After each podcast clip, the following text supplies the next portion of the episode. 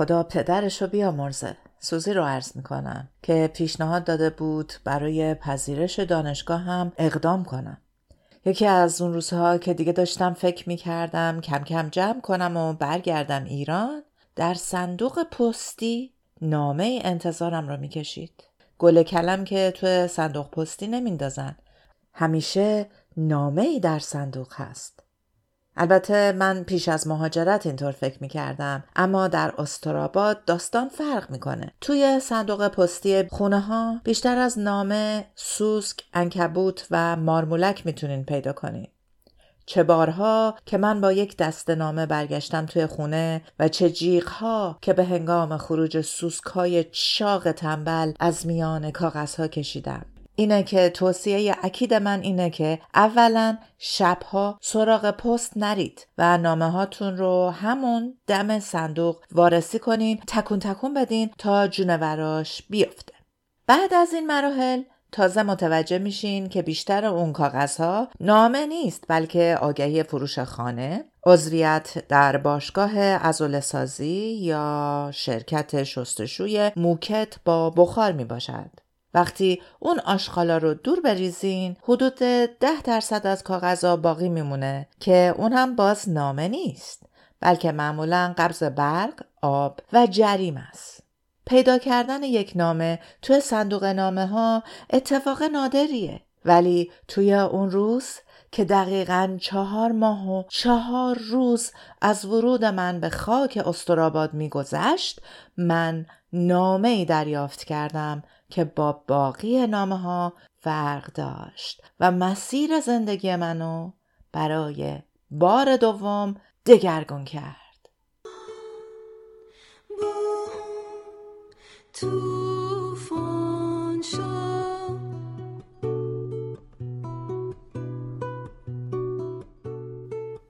مونا مهراین هستم و شما به پادکست گریز از مرکز گوش می‌کنید. توی این اپیزود از این میگم که چجوری شد که یهو سر از دانشگاه در آوردم یکی بود که می‌خوند. میگم شاید به دردتون بخوره.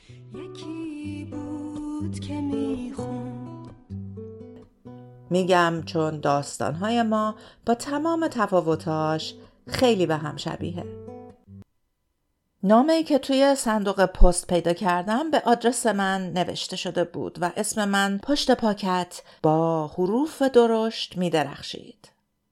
وقتی بازش کردم چیزی که نوشته شده بود رو باور نمی کردم. من برای بورسیه دکترا پذیرفته شده بودم. بعد از اون همه خبر بد و تقاضاهای بی جواب برای کار این خبر مرهمی بود روی تمام زخما مثل باد سبا یا هدهد خوشالهان باید اعتراف کنم که وقتی نامه رو باز کردم و متن پذیرش خودم رو خوندم به زمین افتادم و سجده شکر به جا آوردم. اگه روحم خبر داشت که چه مصیبت هایی در انتظارمه امکان نداشت علکی خودم رو روی زمین بندازم. ولی خب چیه می‌دونستم؟ علم غیب که نداشتم. با اینکه من از اول به قصد تحصیل مهاجرت نکرده بودم با خودم فکر کردم که دکترا کزاس که نیست. گرفتنش بهتر از نگرفتنشه. برای من مهمترین مسئله این بود که با گرفتن بورسیه حقوق بخورنمیری وصل می شد که این قطعیت و اطمینان خاطر رو به هم می‌داد که تا سه چهار سال آینده از گرسنگی نمیرم. از اون مهمتر امید داشتم که بعد از گرفتن یک مدرک معتبر از یک دانشگاه معتبر بتونم کار مناسبی پیدا کنم.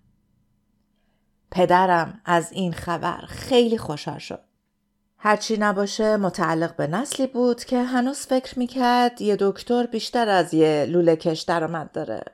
خلاصه همه خیلی تشویقم کردن و از همه بیشتر سوزی که خودش این مسیر رو طی کرده بود و توی همون دانشکده مشغول به کار بود. وای چقدر برات خوشحالم مونا جون می‌تونیم مثل قدیم با هم توی یک واحد کار کنیم یادت چقدر خوش میگذشت مثل قدیم اون زمانی بود که من تازه شروع به کار کرده بودم و سوزی سرپرست واحد ما بود و انصافا هم با سواد و منصف بود. دوستی من و سوزی از همونجا شروع شده بود. البته اون وقتا هم به ما خوش نمیگذشت. حقوقمون قد پشکل خر ارزش نداشت ولی خودمون مثل خر کار می‌کردیم. یادمه که یک بار موقع کار مغنعی من عقب رفته بود و احساس شدم حراست. چند تا خاطره یه پراکنده دیگه هم به ذهنم رسید که هیچ کدوم خوشایند نبود ولی چون توهم این که قدیما همیشه بهتر از الانه یکی از قوی ترین توهم های بشریه در اوج ساده دلی باور کردم که آره لابد خیلی خوش میگذشته. اوج توهمم این بود که باور کردم قرار در طول گرفتن دکترا و کار کردن با سوزی خوش بگذره. من خیال کن که نشستی کنار من. تو قصه گفته من قصه خواندم. با من خیال کن شب از سر گذشت و رفت. بیدار مانده ای بیدار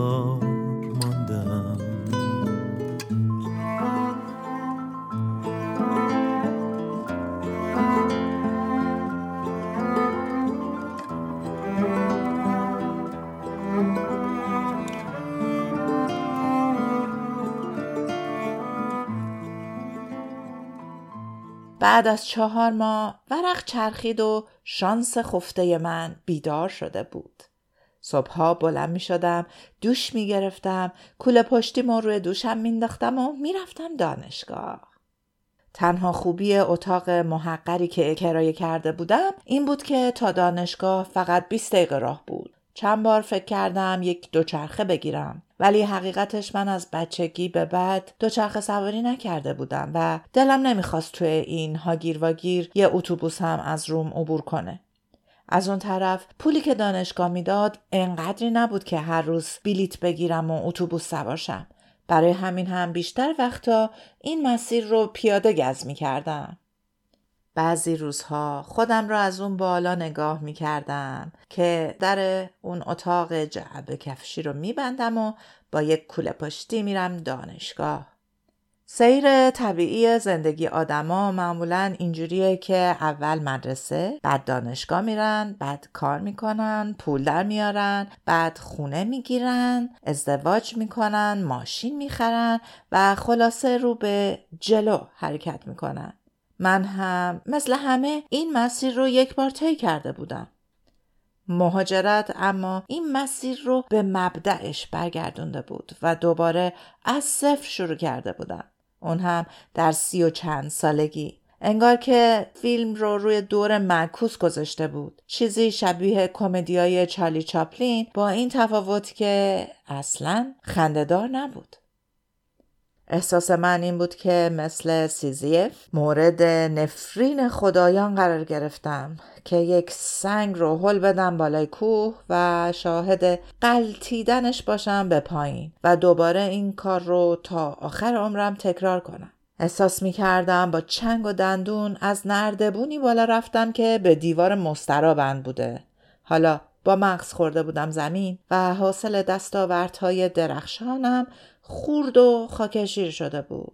نه از پست مدیریت چیزی مونده بود نه از خونه با نمای برج میلاد نه از پژوی 206 نه حتی از مغزم که یک روزی کار می‌کرد بله نمی‌دونم چرا اون روزها مغزم هم از کار افتاده بود و هیچی توش نمی‌رفت تبدیل شده بودم به یک دانشجوی گیج و خنگ که حتی یک دوچرخه هم نداشت و هر روز با یک کوله پشتی می‌رفت دانشگاه.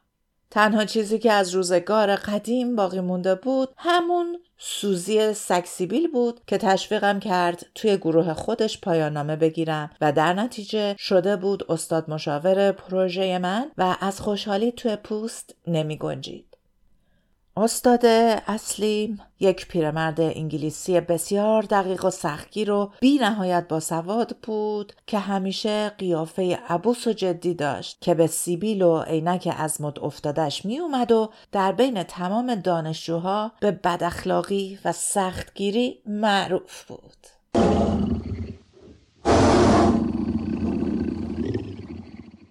دانشگاه جایی بود که همه به فکر مقاله بودن و ارزش هر کسی رو تعداد مقالاتش تعیین می‌کرد. استاد راهنمای من یا همون آقای مایکل چیزی حدود 80 90 تا مقاله توی مجلات معتبر منتشر کرده بود. مثل ناز عروس که به جهازشه ناز مایکل هم به تعداد مقالاتش بود. برخلاف محیط آروم دانشگاهی که من توی ایران میشناختم اینجا همه با شدت و هدت با هم رقابت داشتن و همیشه در حال دویدن بودن. دانشجوها مثل مگس امشی خورده تو آزمایشگاه از این ور به اون ور می‌رفتن و تون تون کار می‌کردن. اکثر دانشجوها چینی بودند و حتی یک نفر هم استرالیایی بین ما نبود. به نحوی که اگه چشمای من رو میبستن و وسط دانشگاه باز می‌کردن امکان نداشت بتونم حدس بزنم اونجا استرالیاست بعد از چینی ها جمعیت بزرگ بعدی لبنانی ها، عراقی ها و ایرانی ها بودند. من چند تا ایرانی رو از روی گردنبند فروهر که به گردنشون آویزون کرده بودن شناختم و سلام علیک مختصری کردیم. به نظر می رسید توی استرالیا بیشتر دانشجوها مهاجرایی بودند که به امید آینده بهتر به درس خوندن تن داده بودند. دانشجوهای دوره دکترا موجودات عجیبی بودند. از یک طرف چیزایی که هیچ کس نمی‌فهمید رو میفهمیدن و از طرف دیگه چیزایی که هر خری می‌دونست رو نمیفهمیدن. بیشترشون به جز پروژه‌ای که روش کار می‌کردن از هیچی توی دنیا خبر نداشتن و انگار از یک سیاره دیگه به کره زمین پرتاب شده بودن. بعدا فهمیدم به آدمایی که خوروار به یک مبحث علمی میچسبند و تهش رو بالا میارن در زبان انگلیسی میگن نرد یا همون کرم کتاب خودمون که یک جورایی مایه تمسخر بود. چون این سرسپردگی شدید به علم و دانش معمولا به قیمت عقب افتادن در بقیه زمینه ها و مخصوصا مهارت های اجتماعی بود. من نه با اون دانشجوهای تکبودی نسبتی داشتم و نه هر کاری می‌کردم به پروژه کوفتیم علاقه من می‌شدم از همون اول برام کاملا مشخص بود که قرار چند سال از من بیگاری بکشن و بعد با یک مدرک بفرستنم بیرون. کار کردن توی دانشگاه برخلاف چیزی که فکر می کردم 90 درصدش مالی فیزیکی بود. جابجا کردن حلالای سنگین و آزمایش که ساعتها آدم رو سر پا نگه می داشت و از زیرش هیچ جور خلاصی هم امکان نداشت. روزای اول با استانداردهای آموزشی جدید آشنا نبودم و وسط کار برمیگشتم پشت میزم دقایقی می نشستم که نفس بگیرم. اما زود متوجه شدم که هر بار استادم با تعجب رد می شد و مثل خری که به نلبندش خیره شده براندازم می کرد. اون وقت حساب کار دستم اومد. سیستم با ایران فرق می کرد که کسی به کار کسی کار نداشت. اینجا میمردی و میموندی باید کار انجام می‌شد و هر هفته گزارش پیشرفت کار به استاد ارائه می‌شد راه در رو هم نداشت راستشو بخواین برای من که سالها بود کارم پشت میزنشینی بود و از شما چه پنهون به کونگشادی عادت کرده بودم این همه کار بدنی طاقت فرسا بود شبها که می رسیدم خونه انقدر خسته بودم که مثل جسد روی تخت می افتادم. کتفم در اثر ساعتها پیپت زدن میسوخت و نوک انگشتام گزگز می‌کرد. تنها چیزی که می‌تونست تسکینم بده فرو رفتن توی تشک بود. اما همونطوری که می‌دونید تشکم هم تشک نبود و پر بود از فنرهای در رفته که زرپ و زرپ در می‌رفت و می‌خورد وسط ستون فقراتم. اما من انقدر خسته بودم که توی همون تشک فنر در رفته بیهوش می شدم تا صبح دوباره با صدای زنگ ساعت بیدار شم. با کوفتگی و درد انگار که کتک خوردم. اگه بخوام کل اون دوران رو توی یک جمله خلاصه کنم دورانی بود که همه چی به من لگد می‌زد. حتی دوشک و چقدر هم محکم. And I'm feeling good. I'm feeling good. از اونجا که ما ایرانی ها اهل علم و دانش هستیم و تحصیلات تو فرهنگ ما یک جور ارزش محسوب میشه طبیعیه که بعد از مهاجرت خیلی آمون توی این مسیر میافتیم و فکر می‌کنیم درس خوندن این ور آب آسونه. قافل از اینکه به قول یک شاعر گمنام هنگام شنا مثل یه دست و پا چلفتی گاهی ممکنه به مسیر دهن کوسه بیفتی. واقعیت اینه که دکترا نون بربری نیست که بریم از سر کوچه بگیریم. قبل از شروع چنین کاری از خودتون بپرسین که توی این مسیر قرار چه چیزی به دست بیارین. بیشتر مردم توی این مسیر یا دنبال عنوان هستن یا پول. آدمایی رو می‌شناسم که عشقشون اینه که واژه دکتر قبل از اسمشون بیاد. این گروه اول از همه تیرشون به سنگ می‌خوره. چون اصلا آوردن عنوان آدم ها این ور آب مرسوم نیست. اینجا هیچ کیو با عنوانی صدا نمی‌کنن مگه اینکه مشکل روانی داشته باشن. خلاصه اینکه خود مردم هم از این عقده بازی ها در نمیارن که خودشون رو دکتر فلانی معرفی کنن و دکتر بودنشون رو توی چش این و اون فرو کنن. بنابراین اگه برای پوز دادن درس می‌خونین براتون خبر بدی دارم. اینجا بقال محل وقتی دارین ماست می‌خرید شما رو مهندس یا دکتر خطاب نمی‌کنه. فقط تو ایرانه که حتی همسر آقای مهندس رو هم خانم مهندس صدا می‌کنن و به شوهر خانم دکتر لقب فوق دکتر افتخاری میدن. این نامسلمونا آدما رو با اسمشون می‌شناسن. هیچ کدوم از پروفسورهای ما دکتر خطاب نمی شدن. همون دیوید و مایکل و جان و سارا بودن. مردمانی عادی که با دوچرخه و اتوبوس می اومدن سر کار و چندان ادعایی هم نداشتن. در مورد پولی که از این مسیر به دست میاد هم بعد خیالتون رو راحت کنم که هیچ جای دنیا رابطه مستقیمی بین علم و ثروت نیست. اصلا برای همین دوران مدرسه بهمون به انشا می‌دادن که علم بهتره یا ثروت. اگه علم و ثروت با همدیگه توی یک مسیر قرار می گرفتن که هیچ کس این سوال رو نمی‌پرسید. بنابراین اگه فکر می‌کنین از طریق علم به ثروت می‌رسین معلومه که درست به اون کلاسای انشا توجه نمی‌کردین ها.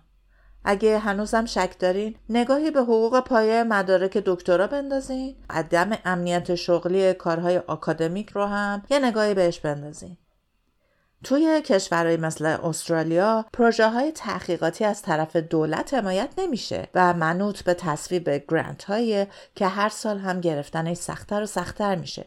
در نتیجه اگه بعد از گرفتن دکترا اینقدر خوششانس باشید که با اون رقابت شدید بتونین توی محیط های آکادمیک بمونین هر سال ممکنه اون پول گرانت تموم شه و کارتون رو از دست بدین. بمونه که حقوق پایتون از یه لوله کش هم کمتره و من هر چقدر سعی کردم این رو به پدرم بفهمونم فایده ای نداشت. با همه اینها بیشتر ایرانی ها و من جمله پدر من هنوز معتقدن که تحصیلات یه جور ارزشه. متاسفانه بقیه مردم دنیا اینجوری فکر نمی کنن. هر کسی همونیه که هست و دکتر بودن نه دلیل شعور آدمه نه احترام خاصی با خودش میاره ارزش یک راننده تریلی از یک متخصص مغز و اعصاب اونقدر هم کمتر نیست. راستش این موضوع اوایل خیلی برام عجیب بود. فکر می‌کردم استرالیا کشوری عمل پرور. اما الان فکر می‌کنم که این نگاه مساوی به آدما کمک می‌کنه کاری رو که دوست دارن دنبال کنن. توی چنین جامعه ای پدر مادرها از روی چشم همچشمی فرزندشون رو نمیفرستن دانشگاه تا دکتر مهندس بشه و بچه می‌تونه در جهت استعداداش حرکت کنه. لوله کش نجار یا حتی حمال بشه. اگه نظر منو بخواین حمالی که کارش رو دوست داره به جراحی که کارش رو دوست نداره و پنس رو توی شکم مریضش جا می‌ذاره شرف داره. اون جراح شاید می‌تونست خیاط خوبی باشه. ولی چون پسر امه شهینش دکتر شده بوده نخواسته از قافل عقب بمونه.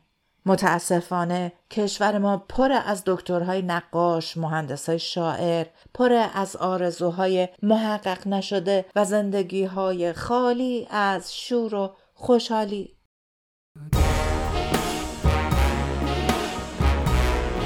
I'm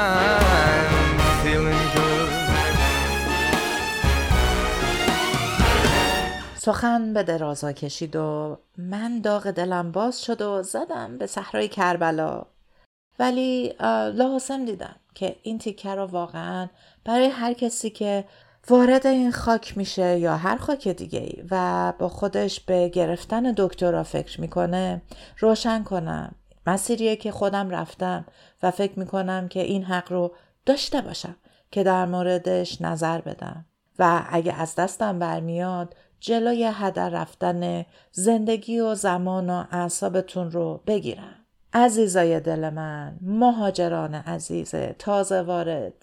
اگر که به علم و دانش علاقه دارین و از اون مهمتر به سابجکت یا موضوع رشته تحقیقی و تحصیلی خودتون علاقه مند هستین چرا که نه؟ اگر حاضرید که زندگی خودتون رو وقف علم و دانش بکنید. آخر هفته خودتون رو بشینید مقاله های علمی کسل کننده بخونید و این کار رو دوست دارید. چرا که نه؟ ولی اگر به خاطر بورسیه به خاطر پول به خاطر حالا کار بهتری ندارم برید سراغ گرفتن دکترا ممکنه که هیچ وقت خودتون رو نبخشید. نگید که نگفتین که گفتم من آنچه شرط بلاغ است با تو می‌گویم تو از سخنم خواه پند گیر و خواه ملال.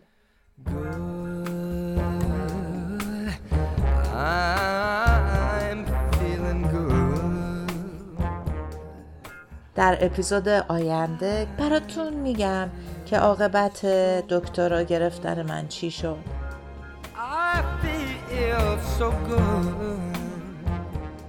از اینکه گریز از مرکز رو حمایت سابسکرایب و معرفی می‌کنید ممنونم.